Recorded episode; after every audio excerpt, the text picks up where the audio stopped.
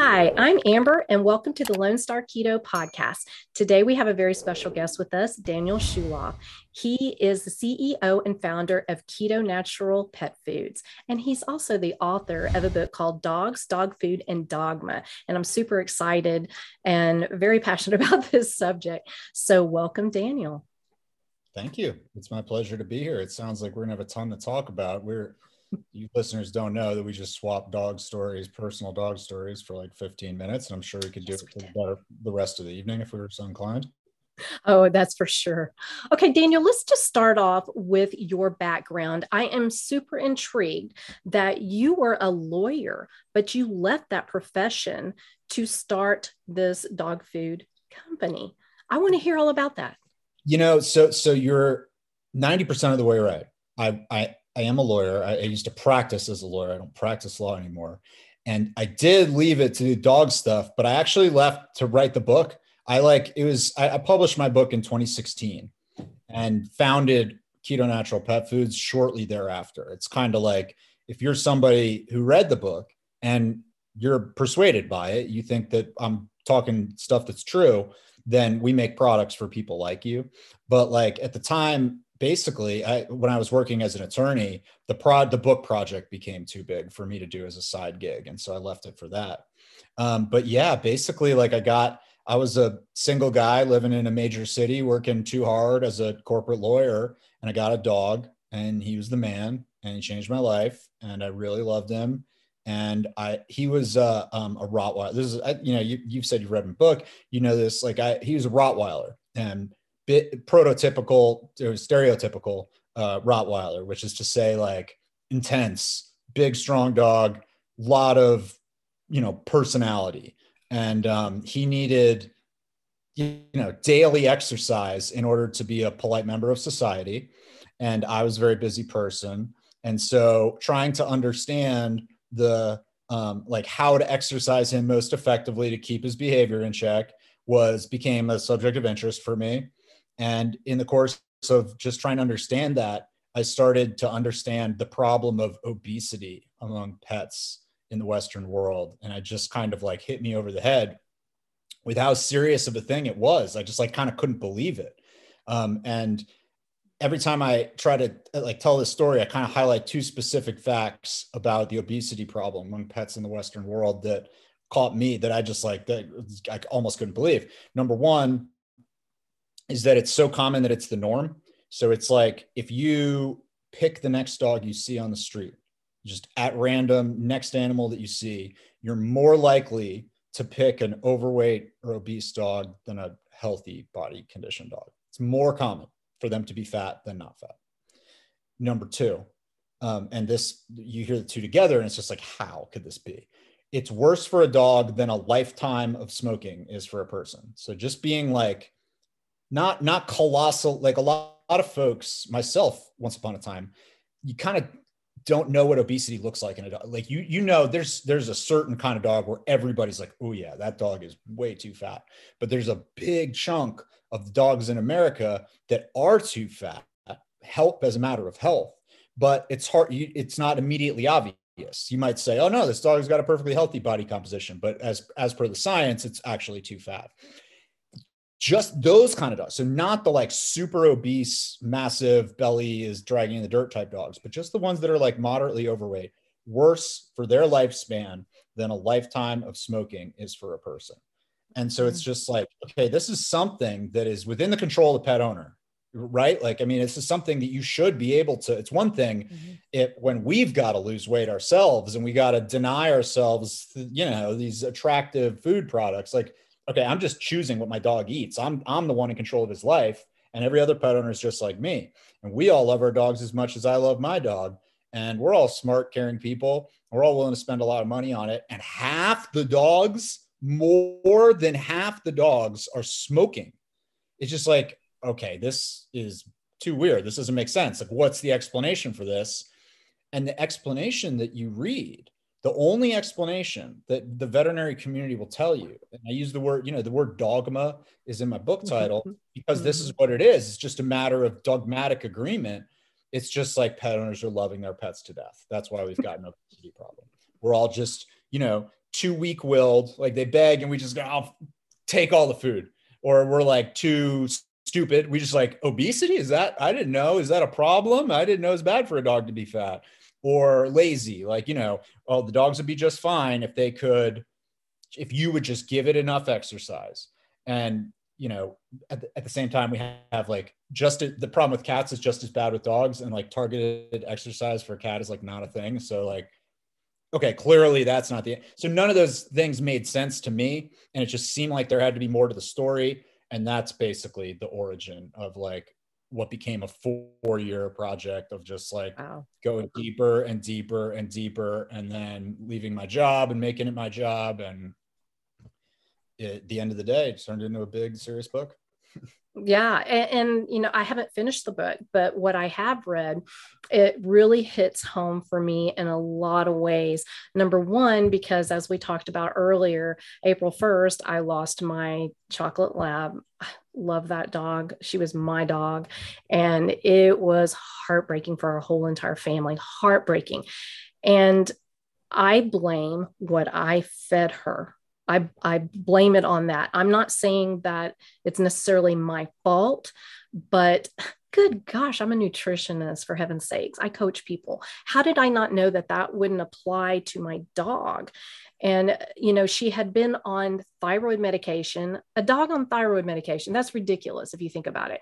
And then she became diabetic and that's what she ultimately died of was uh, complications from diabetes because she could no longer take the insulin and be able to use it. And she was at maximum dosage. We even had to get bigger needles specifically ordered specially ordered for us. That's how bad it was. And she went into ketoacidosis twice. And then she started having seizures and it was just gosh awful and we had to make that horrible decision. And i blame it on the food. I do. Absolutely. I, yeah i'm sorry I, I have, like I told you, I went through it recently with my dog. That is, mm-hmm. you know, I, the the book has a first person narrative style where it's like me tell, taking the reader along when I go do all the things. And it's very good, by the way. Oh, thanks. I like um, it. I'm glad you like it. My uh, dog is like character. You know, it's like I'm telling you about my relationship with my dog and taking you along mm-hmm. with that. Well, that dog, it that you know inspired the book and inspired my company is is now gone as of February. Mm. And uh yep, it's been it was 2020 21 have been very difficult years on a million levels and oh yes that's unquestionably the hardest thing for me it was i, I agree I 100% agree. Horrible. And we have another dog. She's older and she's been in bad shape for a while, but yet it was, it, she's she doesn't have diabetes she doesn't have anything like that but she started having like these neurological issues. And she started having um, you know muscle waste and all this kind of crazy stuff. And now i did switch them to a raw diet but it was just a little too late unfortunately for both. And my dog has major gut issues. You can just tell because she's not able to utilize the nutrients. You can tell by looking at her waist that things are just going through you know what i mean? And so i know uh, and being what i do i understand how that the physiological parts of it. Mm-hmm. and so it, it's heartbreaking because I, there's not a whole lot i can do for her at this point. Well, I'm and glad so, you feel a, like a um, sense of like blame or like uh, you know guilt over hmm. it. Like the way you said it resonates with me as a pet owner too, because like yeah, it is that I do believe that nutrition is a colossally impactful mm-hmm. variable when it comes to the health of these guys. At the same time, I know from seeing it as a investigative person and as a member of the industry and as a consumer that there are few industries where the consumer is at a bigger disadvantage and it is faced with a bigger challenge than in the world of pet food. It's just we mm-hmm. all want the same thing we're all willing to spend money on good health. Generally, mm-hmm. want to make food that's going to make the dogs healthy. And it is so hard to sift through all of the, the millions of claims and hundreds or thousands of product choices and come to some kind of well reasoned like rationale for what, what, you're doing. It's so uh, there's so much misinformation. There's industry for there's just like all the stuff a catalog in the book is just like makes it a very difficult environment. It really is. And, and it's very parallel to human nutrition too, because what we're taught, what we are told is good, including our doctors, the government, our mothers, our, our friends, you know, they all tell us, you know, this is what you're supposed to do. And then we have veterinarians uh, like saying, oh, raw diet, diet, you know, is terrible. You need to eat the kibble. And I'm like, and now that my eyes are so open, I'm like, what the heck sense does that make? Dogs are only 0.02% different than a wolf. Would you yeah, tell a wolf it needs to eat grain? I mean, yeah, the the um it's it's like that that phenomenon, the phenomenon of smart people, and I the you know, veterinarians by and large, I, the ones I know have, and have met professionally at least are by and large very smart people that mm-hmm. have the capacity to learn huge amounts of information and deploy it at a professional level to make help to do things that really do help.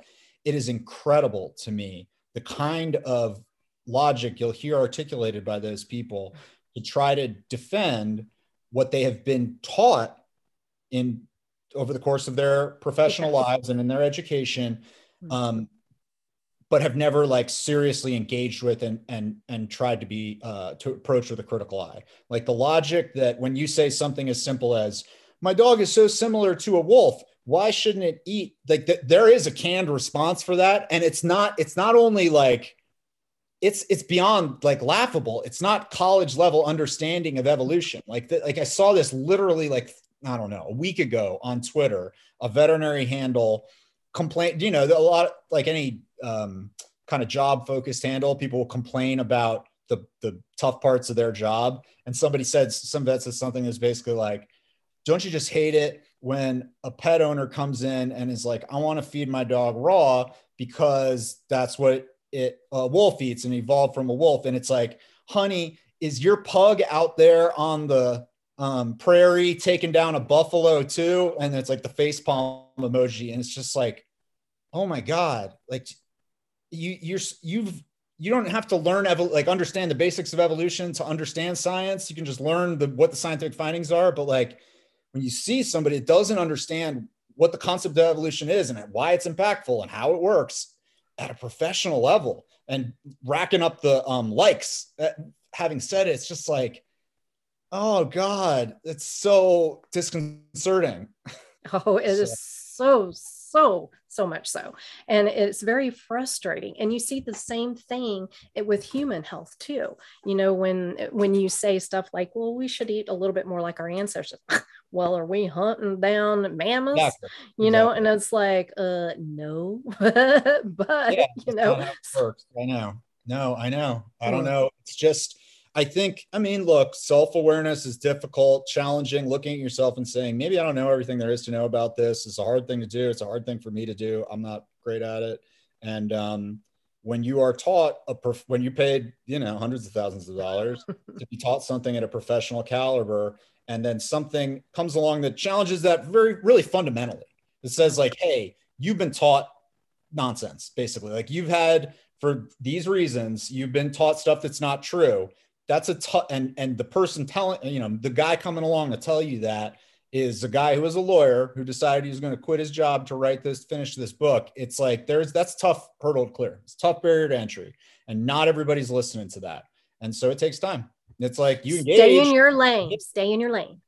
I know but it's like that's how i look i do uh, this is not a thing that's like all veterinarians are like this. It's like no all people are like this. I do the same exact thing and if you engage with somebody, it's one thing. Once you engage, then great.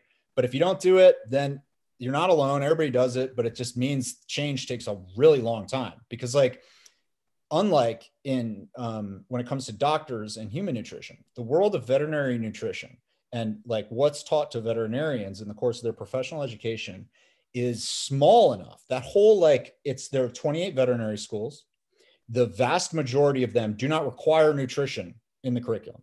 Okay. So you literally don't have to take a single nutrition course. The ones that do require it, in the vast majority of those cases, it's a two credit course. So a uh, the the kind of least intensive course that the program offers. The there are big fat legit veterinary nutrition textbooks. There are like three of them that are in circulation right now. But the vast majority of general, like in order, the general curriculum course in veterinary nutrition that these schools require, don't use them. They use pamphlets created by the instructor. So you're talking about stuff that's like this thick. And this is not stuff, you know, so it's like a quarter as thick as my book.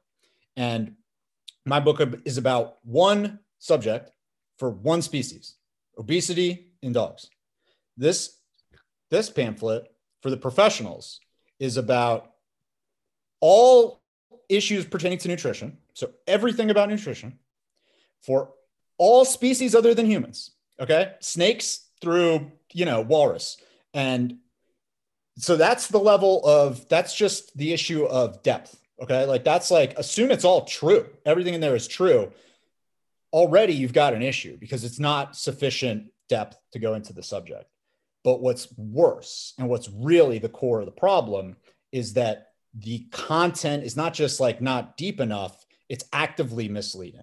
And the reason that it's actively misleading is that these big industrial forces, so a cluster of companies that I refer to in the book is Big Kibble, have a huge, huge, huge outsized influence in the veterinary and nutritional science community. It's a tiny community. The amount of funding is less than 1%, what's in the human nutritional community. And it, basically all the funding that there is comes from these very few organizations. You're talking about like literally three companies. They own like research institutions. They employ the majority of the veterinary nutritionists in the United States. Okay.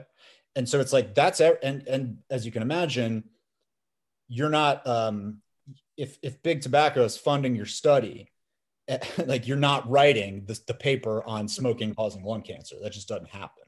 And so, I mean, like, yeah. So basically, that's the you know I can give you examples and t- take into the weeds all day, but basically, the issue is these companies have a huge no, a number of huge vested interests on what the science should show in order to be best for business, and they have figured out ways to make sure that that is what the science is taught to the veterinary community. And then once you teach them, it's hard for somebody to go break through and say you were taught something wrong.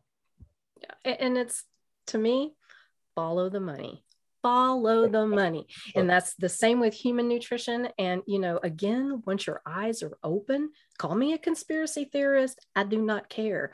Follow the money. And if you have a logical thinking brain, you should come to the same conclusion. That's right. And so it's I like mean, me, my, this is a little bit of an aside.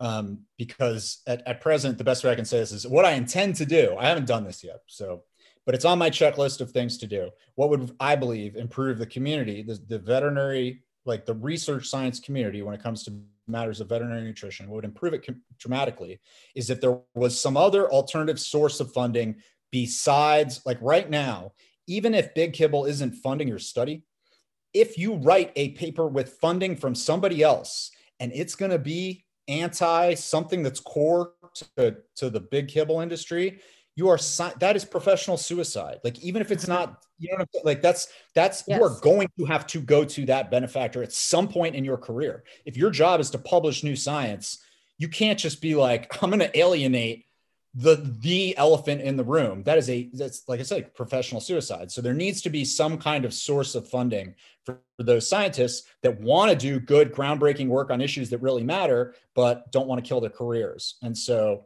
that's that's basically what I think needs to exist. And we're in a world where political candidates can get funding from small donors on an individual basis and run legitimate campaigns and be successful. And the kind of thing can be used to crowdfund new science, I believe, as well. So it just takes time. Count, count me in. Count me in. I, am with you. You're not the first to say it. I'm glad to hear you're into it, and uh, it's a good idea because I, everybody that's like, "Oh yeah, that's a great. We need to do that." Mm-hmm. And it's just like it just takes.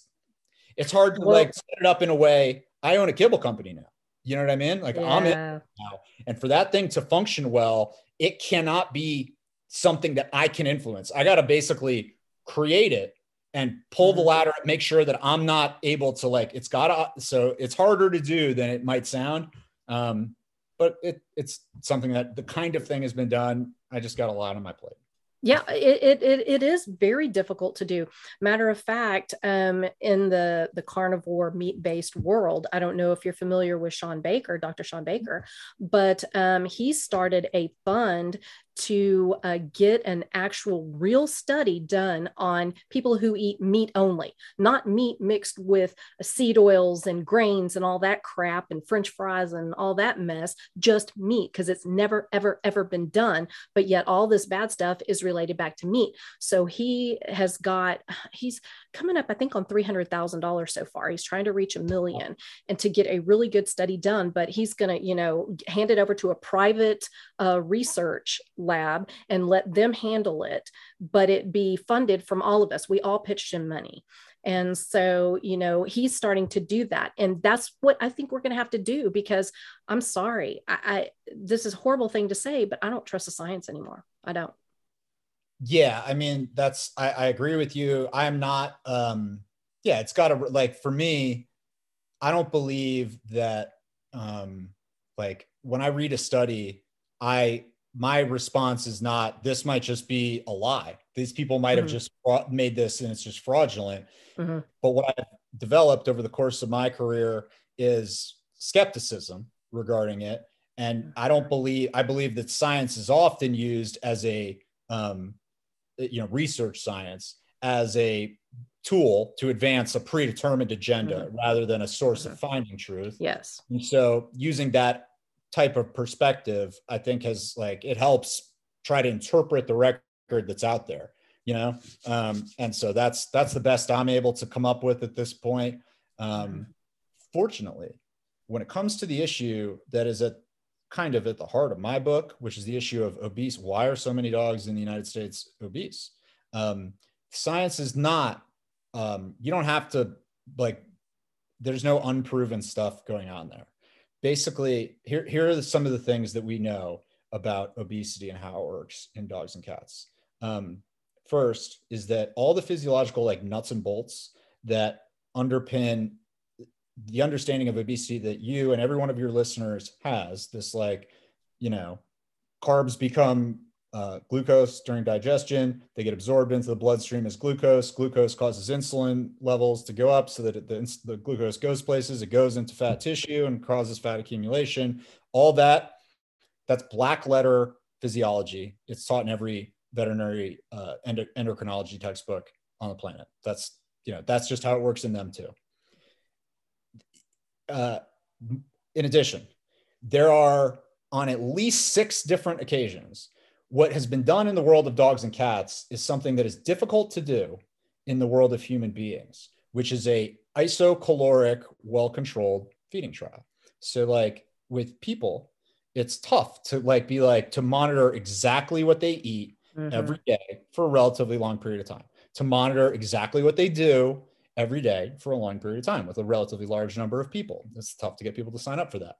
Dogs and cats, it's not very hard at all you know that they're eating kibble anyway like the it's not at all weird to give the dog the exact same food every single day at the exact same schedule. You can control it perfectly. You know exactly what the animal is taking in and they're living even in like home environments are typically living pretty confined lives in the first instance where you can control the activity levels reasonably well.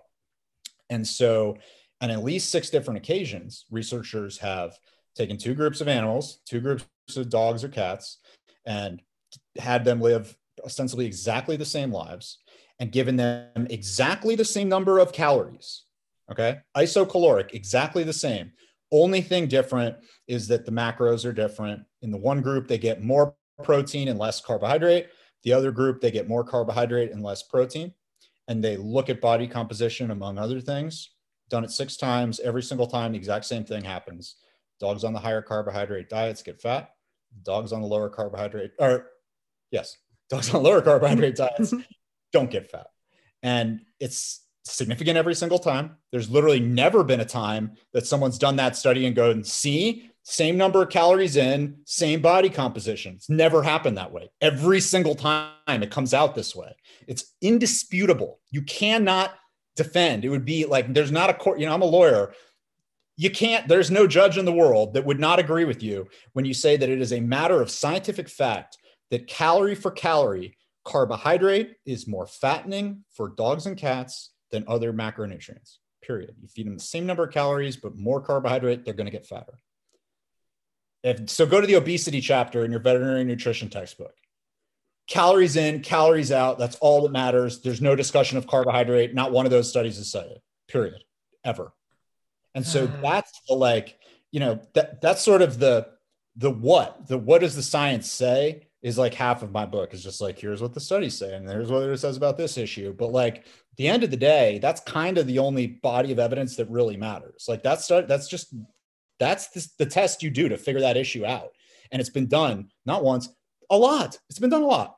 And it's easy to understand how they set it up and all that stuff.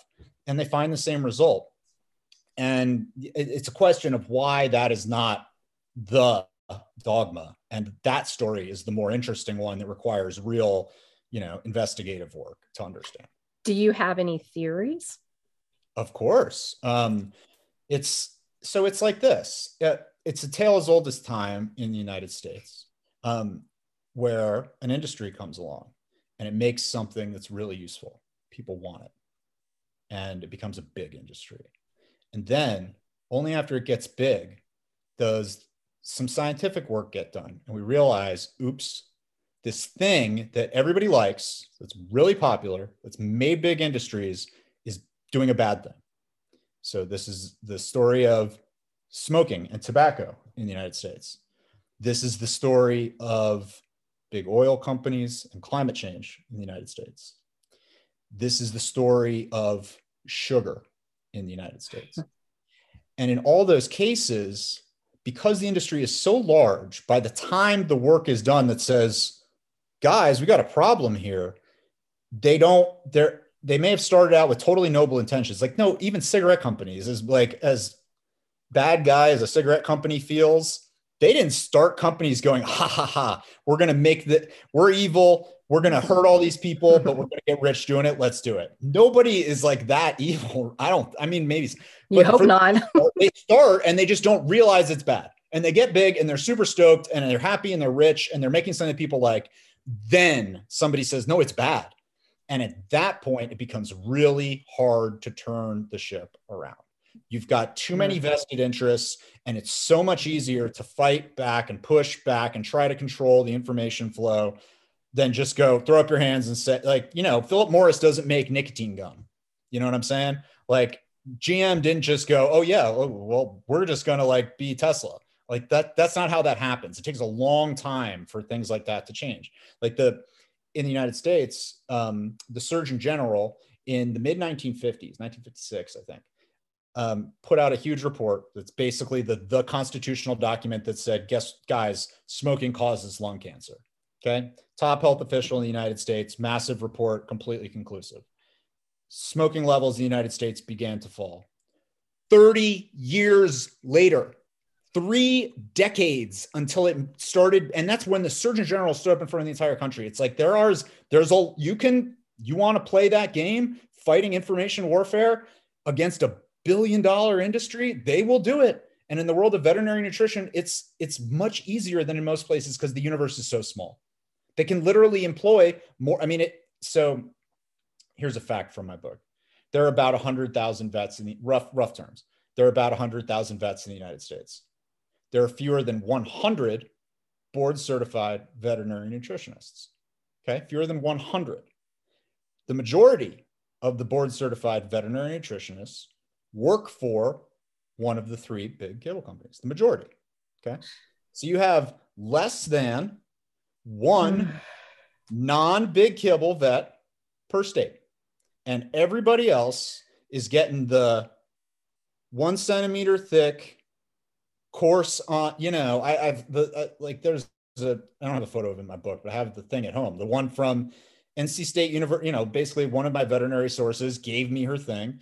And it's from nc state university which is one of the top three veterinary schools in the united states it's their animal nutrition course. It's got these cute little fo- drawings of sheep and you know cows and stuff like that on the front.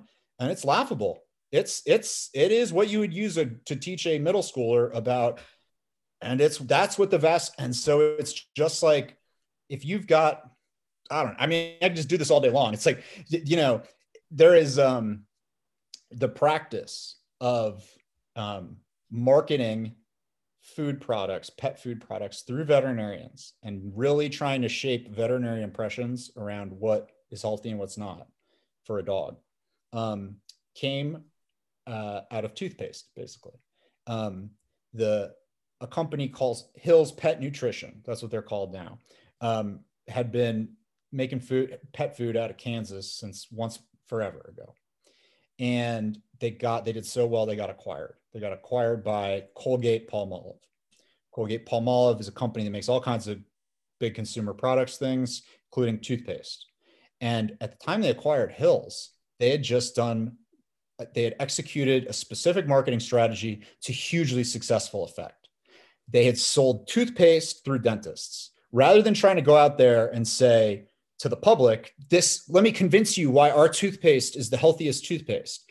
They just realized all we got to do, people just trust their dentist and people don't know. They don't want to know, learn the science of teeth. They just want their dentist to tell them. So we all we got to do is win the dentists, and then we'll win the public. And they had huge success doing it. Mm-hmm. Everybody's doing high fives, and then they acquired a dog food company, and they said we're going to do the exact same thing. And so the Hills Pet Nutrition business model is you can't. I mean, the vast majority of their products are prescription only, and they're like it, it is. I mean, it's laughable how unscientific the like prescription formulas are. You know, there's like a brain health formula where mm-hmm. it's like you know, they're, they had two groups of dogs doing like, uh, I don't know, like a cone, like a moving around the cones study of behavior and like neural processing. And it's, it's just like some very big and 10% better. And it's, oh, it's an effect. And so it's, it's better. It's just like the most, it's just complete nonsense. But I mean, like the whole business model for the entire company, and it's a very successful company, has just been, we're going to pitch it through the veterinarians and the people are going to trust the veterinarians. And if that, if they do, then we're going to win the day. And so that's the whole mm. business mm-hmm. model. And they go around, they, um, you know, in the legal profession, just like in the medical profession and tons of other professional industries, you have to take continuing education uh, courses in order to stay certified in your, your various things. It exists in the veterinary world. Well, Hills Pet Nutrition, I went to several of them in the course of researching my book. They put on free, well, you know, cush continuing education nutrition courses and they're just hills marketing pitches they're just mm-hmm. just and it, you get your and it and so anyway that's the the, the mm-hmm. story of how that that became a thing and then obviously was successful other brands copied copied it and now you got this like completely captive industry it's just wild it is is so crazy and that's the same thing that is used with humans and nutrition like with the diet dietitians. I mean, you know, their continuing education is funded by people like Coca Cola. Hello. Yeah. yeah. I mean, what do you expect? Come on now, you know, and yet we are supposed to just bow down and go, oh, they obviously know what they're doing because they have this great education. But then, and I'm not saying there aren't good ones because I know some really good ones, but uh, it's so it's just so frustrating and it's sad to to see what has happened with both human and pet nutrition same thing yeah um yeah it's tough you want to talk about what to do about it. It's it's difficult difficult problem. Very. it's like hard to come up with a solution that doesn't involve making the pet owning public really scientifically literate. You know mm-hmm. any world in which you're essentially going to say i'm going to trust an expert on I, I don't know how to mm-hmm. do that i don't know this. I'm going to pick my expert and trust that person which is what the vast majority of us do. Mm-hmm. that's going to get taken advantage of. Somebody's going to buy the expert. You know what i mean? Like that's going to oh yeah. It's, it's human nature. It's yeah, yeah, exactly. You can only learn, you know, I got a lot to think about in my life and the science of dog food. You know what I mean? Like if I didn't write a book about science of dog food, that's not really the top of the list of things that should be occupying my brain, but that's kind of the only in this work sort of how it goes. And so um yeah, that and the funding. I mean, you you mentioned before that your your your dog who passed recently dealt with diabetes. Mm-hmm. And I'll tell you what, there's no more there's no place where the reality and the veterinary dogma misalign worse than when it comes to that. It's just like agree the prescription products are 40% carbohydrate. Yeah, that makes no sense. Just like with human human nutrition, it's like you know what causes diabetes. You you know, but then what causes that cause to happen? You know, you know what it is, I but know. yet they recommend it more of it. It's yeah, it's be- and that's that's sort of the phenomenon I was referring to before when I tried to describe like you see smart people give you the logic behind their thing. And it's just like, how can this be? You know, basically the logic behind recommending a kibble product that's 40% digestible carbohydrate for a dog with diabetes is well, the science says it's better. And the, the reality is the science does say, no, no, no, the science does say it's better. It says it's better than a product with 50% carbohydrate. Uh, oh, okay. Okay. it is better. There's been a study, it's been proven. You're gonna, I know you're you're Dan Schulof is out there making car- kibble with 5% carbohydrate but that's not been proved. There's no proof behind that. This is a very well. This has a you know, it's like scientism. It's not science. It's just like there is nobody's reading the study. It's just there's a study. That's that. That's the thing. And um, yeah, and so you end up recommending a product that you spend two seconds thinking about it. Two seconds. You just go. This is going to put this many more grams of glucose into this dog's body. It's going to need that much more insulin to deal with it. Why are you doing that? And you know, there's it's just the reasoning breaks down, and so you end up, you know, it's dumbfounding to me. Oh I'm you know, sorry. When your eyes are open, it's like, I know. Yeah. And it, you know, there's just to complete the story. There's like, um, the you as as you can imagine, if you, you are a big kibble company, one of the kind of threats that it, it behooves you to deal with is the emergence of raw pet food products um, and you know those are often marketed as anti different and better than kibble. And um, so kibble wants to deal with that in some kind of way. And so they've kind of coalesced around a strategy that exists through this same kind of uh, funnel, where it's basically we're going to come up with a lot a, a scientific defense, which is to say, based on somebody that's a professional nutritionist writing something that is in a peer reviewed journal. We're not, don't worry about the defensibility of it or the peer reviewed status, that kind of thing. But we're going to be able to say to our vets when we teach them, we're going to be able to say, no, it's in the journal. It's in the journal. Like this is proof. And, and the it is basically this. Um, and it's genius. Like if you're not, it's evil genius, but it's genius. It's basically this raw diet is bad. And the raw diet is bad is for this reason there's no proof that a raw diet is better. And two, and, and on the other hand, there is proof that your risk of some kind of sanitation problem at home, getting sick, getting human, not a dog, human, getting some kind of like stomach thing, salmonella, whatever, is increased. Therefore, don't do it. That's the logic. That that's the logic. Period. And the obviously the downside, the risk side, the salmonella thing is laugh. You know what I mean? Like that's it is that is a thing. Totally is a thing. It is a thing.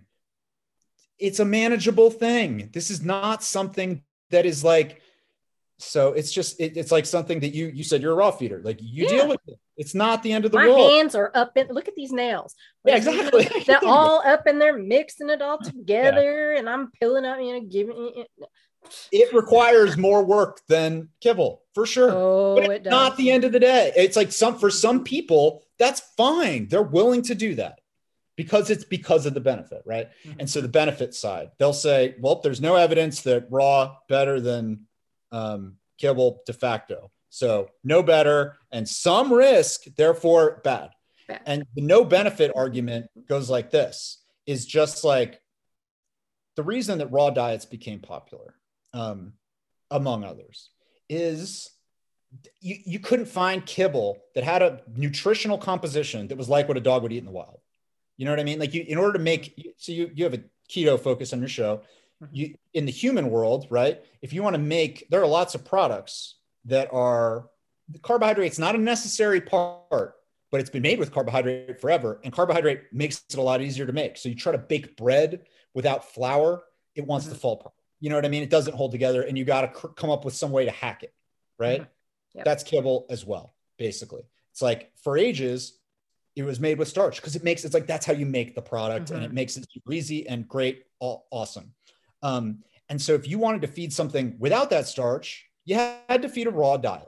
You're going to feed a raw diet because that's the only way. It doesn't have to hold together. It's just going to be. And so, if what basically what was done is like you can't say that raw just because it's raw. If you feed me raw crap, like pardon my French, but if I do a diet that is 85% raw cereal grains and corn and stuff like that, and a little bit of meat on top, that is not healthy for the dog. If you feed a raw all meat diet, that is better. That is better. And so basically, they set up this straw man argument where there, there's no nutritional proof that this raw thing is better because look, there are plenty of and um, and so yeah. th- that becomes the why is that? Why is that? I'm sure it is the exact same reason why it is in the human realm too where they've demonized meat because it was studied along with all the crap and it didn't filter out if you're a smoker if you're this or that if you ate you know seed oils whatever. The same i'm sure is with this. What benefit would anybody have doing a study on just a raw diet versus kibble? Because who's going to fund it Who's going to fund it? Exactly it. That's exactly it. It's like you're not going to do if you're if you're making cigarettes, you're not trying to put out that study on who gets more cancer. That's right. That's exactly right. not doing it. And in yep. this world, unlike in thank God, in matters of human public health, in a lot of places at least, we're tr- there. There are serious, passionate, smart people trying to improve that system, and they've made big headway in a lot of cases. You know what I mean? Like it is the case that we all know that cigarette smoking is bad, despite the fact that it was once upon a time where you saw the ads and more doctors smoke camels and they yes. You know what i mean? It just takes time and it takes improvement. And in this mm-hmm. case unlike in human public health where at least i don't know it's about you it's about the voter. Like there's no constituents pets aren't electing anybody. You know what i mean? Like there it's just a slower evolved thing. It's this small universe, like it's particularly small universe of people that they need to lean on and influence the veterinary nutrition community. And so they're really good at it. They're better at it than like tobacco, big tobacco probably ever was. And so it takes time, but it's the same. Yeah. It's the same thing. It's just like, it sucks for the people, you know, in 20 years, nobody's having this. It's going to be the most second nature, obvious thing. There's so many building blocks of the arguments that I make that are so obvious, so straightforward that you can't deny them unless you're trying to fight through a kind of like misinformation campaign. You know what I mean? Like unless yeah. you're trying, if you're just approaching it with a fresh set of eyes, it's the most, it's as clear as the nose interface.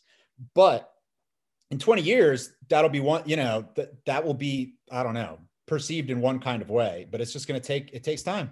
And it's unfortunate that dogs live, you know, 10 to yeah. 15 years. Yeah. And it's just the only like yeah.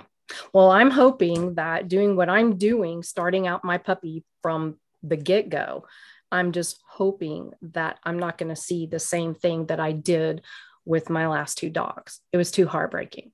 I mean, you know, they're not going to live as long as you, but there was no reason why my dogs had to go through what they did. None. It is completely avoidable. Completely. I, I just I don't buy it any other way, you know. So okay, let's before because I'm going to try not to keep you too long, but I am in really loving this. this. Oh my gosh, I know. A, there, you have a lot of guests on your show talking about various little stuff. You have to be mm-hmm. to be specialized in the human nutrition keto community these days because there's it's crowded space and you got to have a little thing. Mm-hmm. I'm like, I there aren't nobody's written like one of the reasons I wrote my books like nobody's written that book in the dog space. And so I'm one of a few, very few. And so it is uh, something I commonly experience. I come on a show for the first time. We cover like this 10% of what we need to cover and we'll come back. Oh, yeah. Yeah. well, let's, I want to get kind of to your company. And okay, first of all, with your typical kibble, can you kind of go over what is in that kibble that is so disturbing? Obviously, the carbs, we know that. And then why yours is different?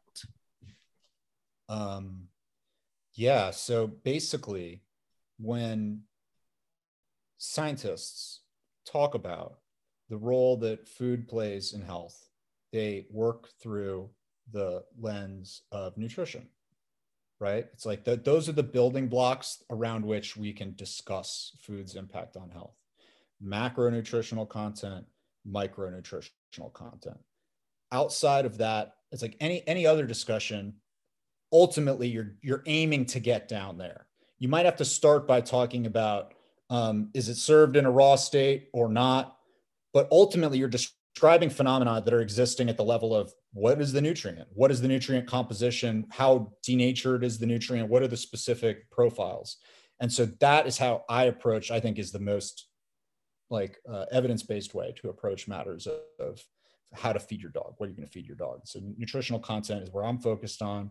And so that's the core of the product philosophy for us is trying to develop products that are as comparable as possible to the nutritional profile that a dog evolved to eat, which is essentially 63% protein, 37% fat, 0% carbohydrate. Um, there are many more specifics when it comes to when you get beyond the macros, right? There are essential amino acids that dogs need in certain um, amounts um, that they can't make on their own. Um, unsurprisingly, they tend to be the same exact ones that are found in animal proteins and meat.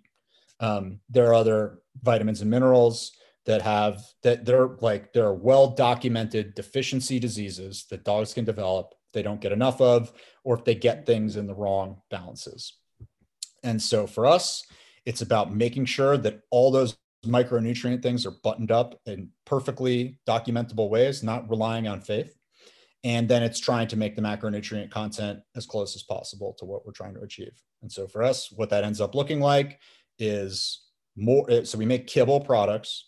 Um, that's like my goal is someday to make dog food products that are consistent with our philosophy in whatever format consumers want you know both raw freeze dried canned whatever people like. But what's really novel what we do that's novel and unique and an innovation is to make kibble with very low carbohydrate content. So, like our digestible carbohydrate content is less than 5% in our formulas, which is comparable to something like the Hills diabetes formula. It's like 42%. So, it's, you know, our product is something like 90% less than that. And so, when you feed it to a dog with diabetes, like go read, I, you know, FDA very sensibly has rules that prohibit manufacturers from just coming out and saying my my uh, pet food cures COVID or whatever. But you can read our reviews and you can see what real pet owners say about real measurable definable things here's what happened to their insulin dosing when they switched on to here's what happened to their mm-hmm. excuse me postprandial blood glucose when they switched on so anyway basically very low carbohydrate content relatively high protein content, relatively within the grand scheme of things, very high within the scheme of kibble. It's like typically around 50% protein. 90 plus percent of that comes from meat sources. So it's just like as much meat as possible, as little starchy carbohydrate as possible, make it in a kibble form, make sure it's complete and balanced. And those things ride above the rest. That makes like basically um, a product that in the world of kibble is expensive our mm-hmm. bag, a large bag of ketona retails at about a hundred bucks for the chicken recipe, which is more than, you know, a large bag of like blue buffalo retails mm-hmm. at 50 bucks. So it's considerably more. Um, there are other things that are bells and whistles that like in, if I had my druthers and somebody was like, you can make the best, what you think of as the perfect version of kibble and price is no issue for the consumer or for you there are like I'd probably try to ensure that like I mixed a um, assortment of like internal organs to supply all the micronutrient mm. content exactly the right way. It's like no vitamin premix mm-hmm. to it. I like that. You know, I'd try to make sure that every like all the meat products are like raised humanely, slaughtered humanely, like slaughtered local, like all that kind of stuff. And we try to do the best that we can with respect to those things. Those are things that add a lot. And like the reality is that going huge on meat and tiny on carbohydrate changes the cost structure dramatically. Mm-hmm. One, of, one of the reasons, besides the fact that you like need it, or it was long thought you need it to bake things basically. Um, one of the reasons the carbohydrate is so common in kibble, and you'd not be surprised to learn, is that it's phenomenally inexpensive. Mm-hmm. And so half of your pro, you know, it's basically one tenth. The calorie of like corn is like one tenth the cost of a calorie of meat. So if your if you're talking about the difference between 50% of your product costing one tenth and, and 5%, it's a huge difference. Mm-hmm. And so, um, I don't know. Is that a good summary? It's like uh, we've, yeah. done, we've done a variety of things to solve the issue of making actual kibble without starchy carbohydrate. And that's like, that's the innovation that we bring to the market. Yeah, I'm really quite horrified with what the ingredients are on a typical kibble. And you know between seed oils and some sugar you know to to make the dog addicted. And it's the same with human food you know they're doing it with pet food too making it hyper palatable so they become addicted to it. And when i switched my older dog to a raw diet she wasn't just real fond. And you would think this 0.02% different than a wolf. And why is this dog turning up her nose at raw meat? What in the heck? And she, I, I, I know it was because of the kibble and what they put in it.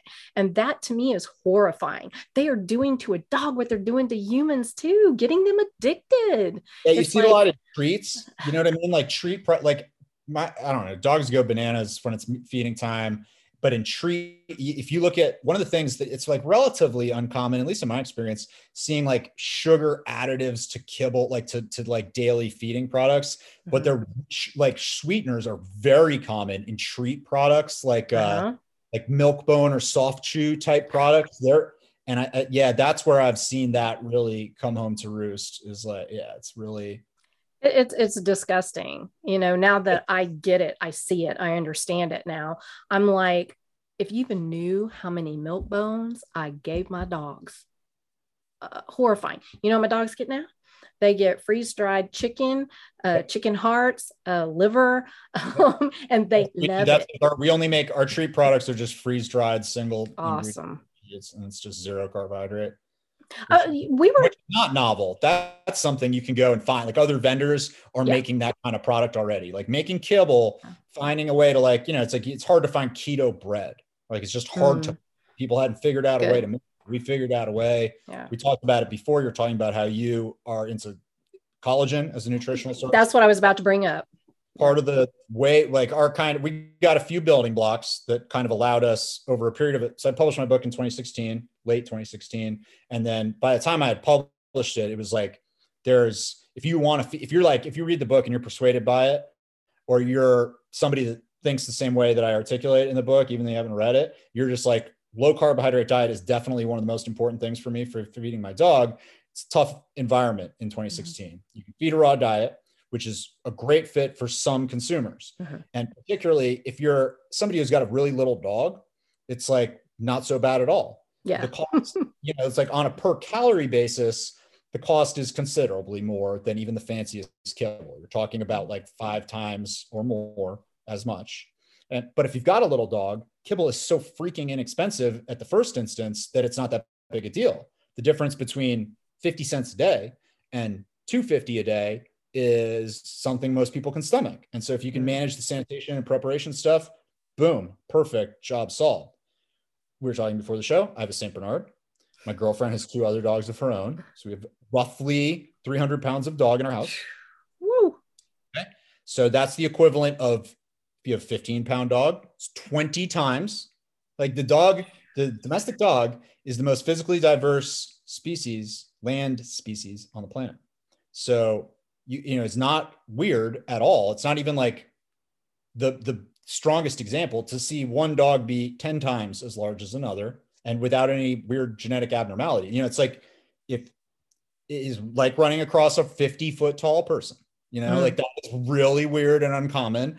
And um, so, but it's the norm. And so like the, the difference there adds up. So it's like if it's the difference between 50 cents a day and 250 for one person, one small dog, that difference might be between 10 bucks and 80 bucks for me. That's totally different so that's not a good option for a lot of people. Mm-hmm. And the other option is feed the lowest carbohydrate kibble you could find. And at that point, that was like basically 30% carbohydrate. Yeah, that's what we did. Yep. And that's a ton. I mean, it's like, it's the best option you can, but mm-hmm. it's still a ton. And so, you know, we basically said, okay, we're going to try to make something that marries the two. And um, I basically, once I published the book and did a press cycle for it, got started with that right away. That's what became Keto Natural Pet Foods. And it took us about a year to figure out working with the people you want to work with, the like food scientists, veterinarians, formulators, manufacturer, to try to make something that nobody had made. And so it's got kind of a few different building blocks that like allowed us to make bread that does, you know, like kibble, that doesn't fall apart. Mm-hmm. It's like number one, there are animal ingredients that have binding qualities that like starch has when you heat it up, but aren't starch. And collagen is one of those. Mhm. So something that plays a role in our formulas. Um, another is the size of the kibble. Sounds stupid, but it's true. It's like small kibble, small dough, less binding force required to hold that together. And Mhm. so we relatively small kibble. You see a lot of folks, it's a gimmick, but you see it commonly. It's like there's the large breed formula where the Uh-huh. nugget gets small breed or small, but I have a St. Bernard, okay, and he has eaten ketona for longer than any dog that is currently on the planet Earth. So, and he's pretty stoked. So, uh, not not an issue. Um, that's something. Um, they're indigestible sources of like fiber is a essential nutrient for a dog. It- It's a loosely defined one, but it's like if you ask the regulator, you got to put a certain amount of fiber in there. Fiber will, in some Mhm. ways, hold the product together, but it doesn't get digested. It just passes through the animal without being digested. And then we've got, you know, it's it's still at the end of the day five percent starch. We've you know got to use some, and that was kind of the Yeah. lowest we could get it, and still get it to hold together into a kibble that we could bag and sell that way. I love that. I, I think that's awesome. And as far as when you're talking about price, Mhm. absolutely. Yes. When you feed your dog raw, or in your case, your the kibble you make, it, it does cost more. But here's the thing. If you add up all of the vet bills that I had to put out, the syringes, the insulin, the gabapentin, the thyroid medication, I'm going to tell you that the food we feed our dog is not as expensive as that. Yeah, a hundred percent. If you got a dog, I mean, diabetes is like the again, it's just the most Awful. Just awful. It's just like you got to spend Mhm, insulin's expense. You just got to mhm. buy a lot of things, and the food is a drop in the bucket. Um, Yep. Another another fact that's worth kind of like thinking about when you think about this issue too is on a per calorie. Like it's not that.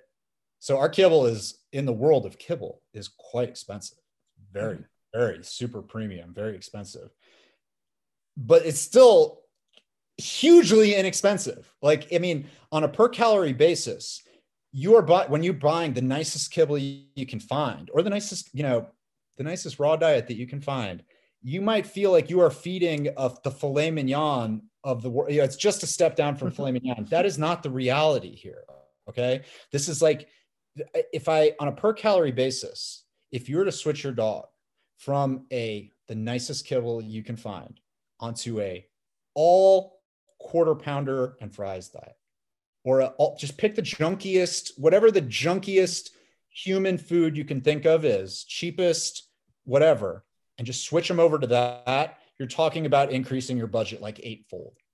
Okay. Like eightfold. Like it's just, it's, it's so hugely inexpensive at baseline that any meaningful increase to bring it into the price that fucking, pardon my French, that food costs.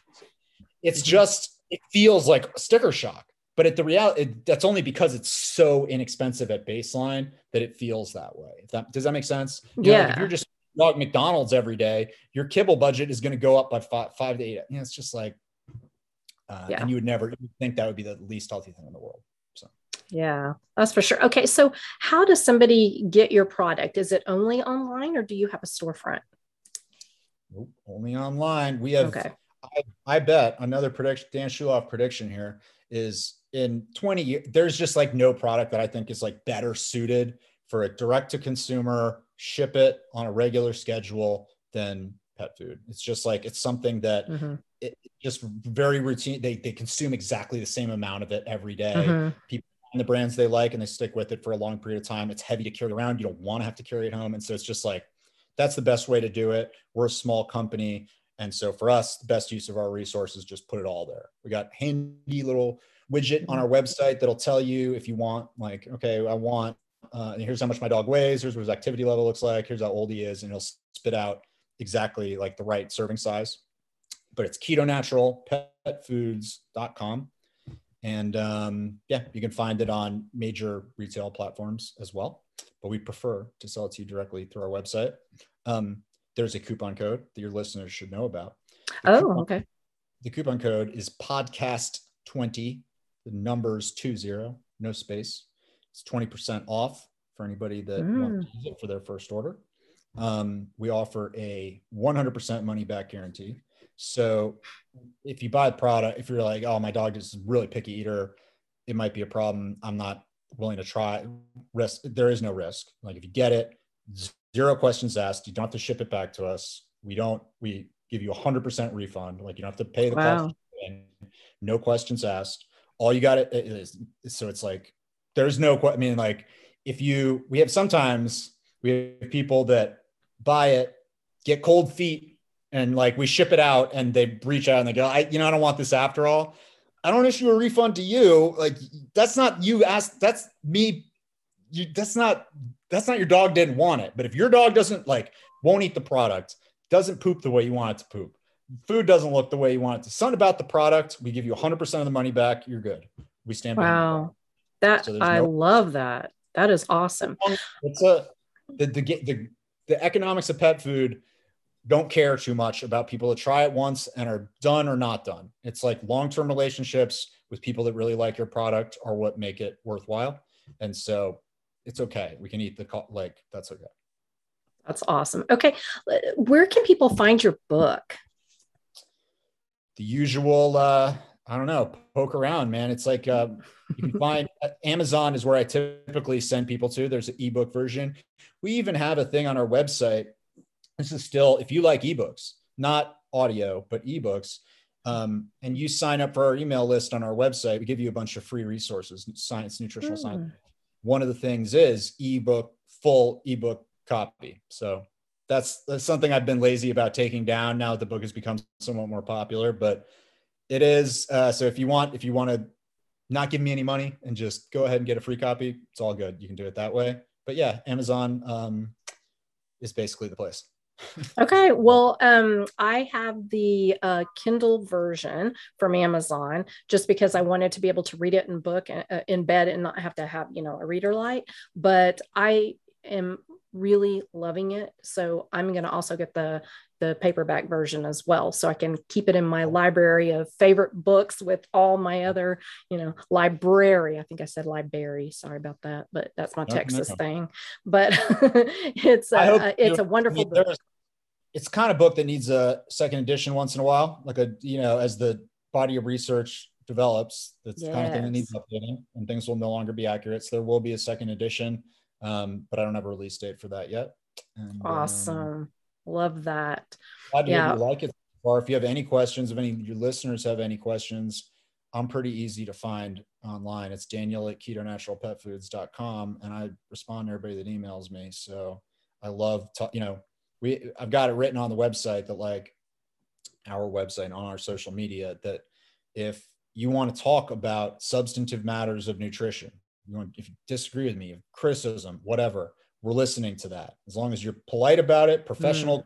tone, and as long as we're talking about stuff that's got not feeling, not like this just seems, but like the science says this, here's why that science is probably wrong, or here's the the reason for why the science doesn't say what it does then we're we're having that conversation. We're not running from that conversation anytime. We'll talk about whatever. Um, I'm all, you know, we're we're small enough that we're developing still. We're not at that point where the bad science comes out and it's too late to turn the ship around. We're in this development phase where I'm trying to listen to people as much as possible because we can still make refinements, make improvements, and grow in like a directional way. So I, I love that kind of stuff. So I love that. That that's that's awesome. And I am going to have you back on because I have totally enjoyed this. And I just think it's so incredibly important for this information to get out there.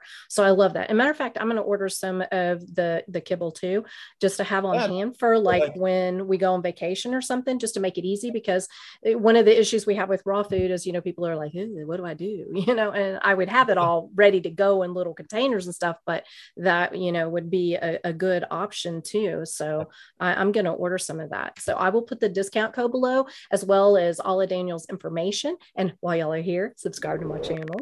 And but I will have all of Daniel's stuff below. So uh, no worries. And Daniel, thank you so much for coming on. I have really, really enjoyed this. My pleasure. So did I. I hope I get to come back again. It was nice to meet oh, you. Oh, you definitely. You're on. Thanks, Daniel. All right. Bye. Bye.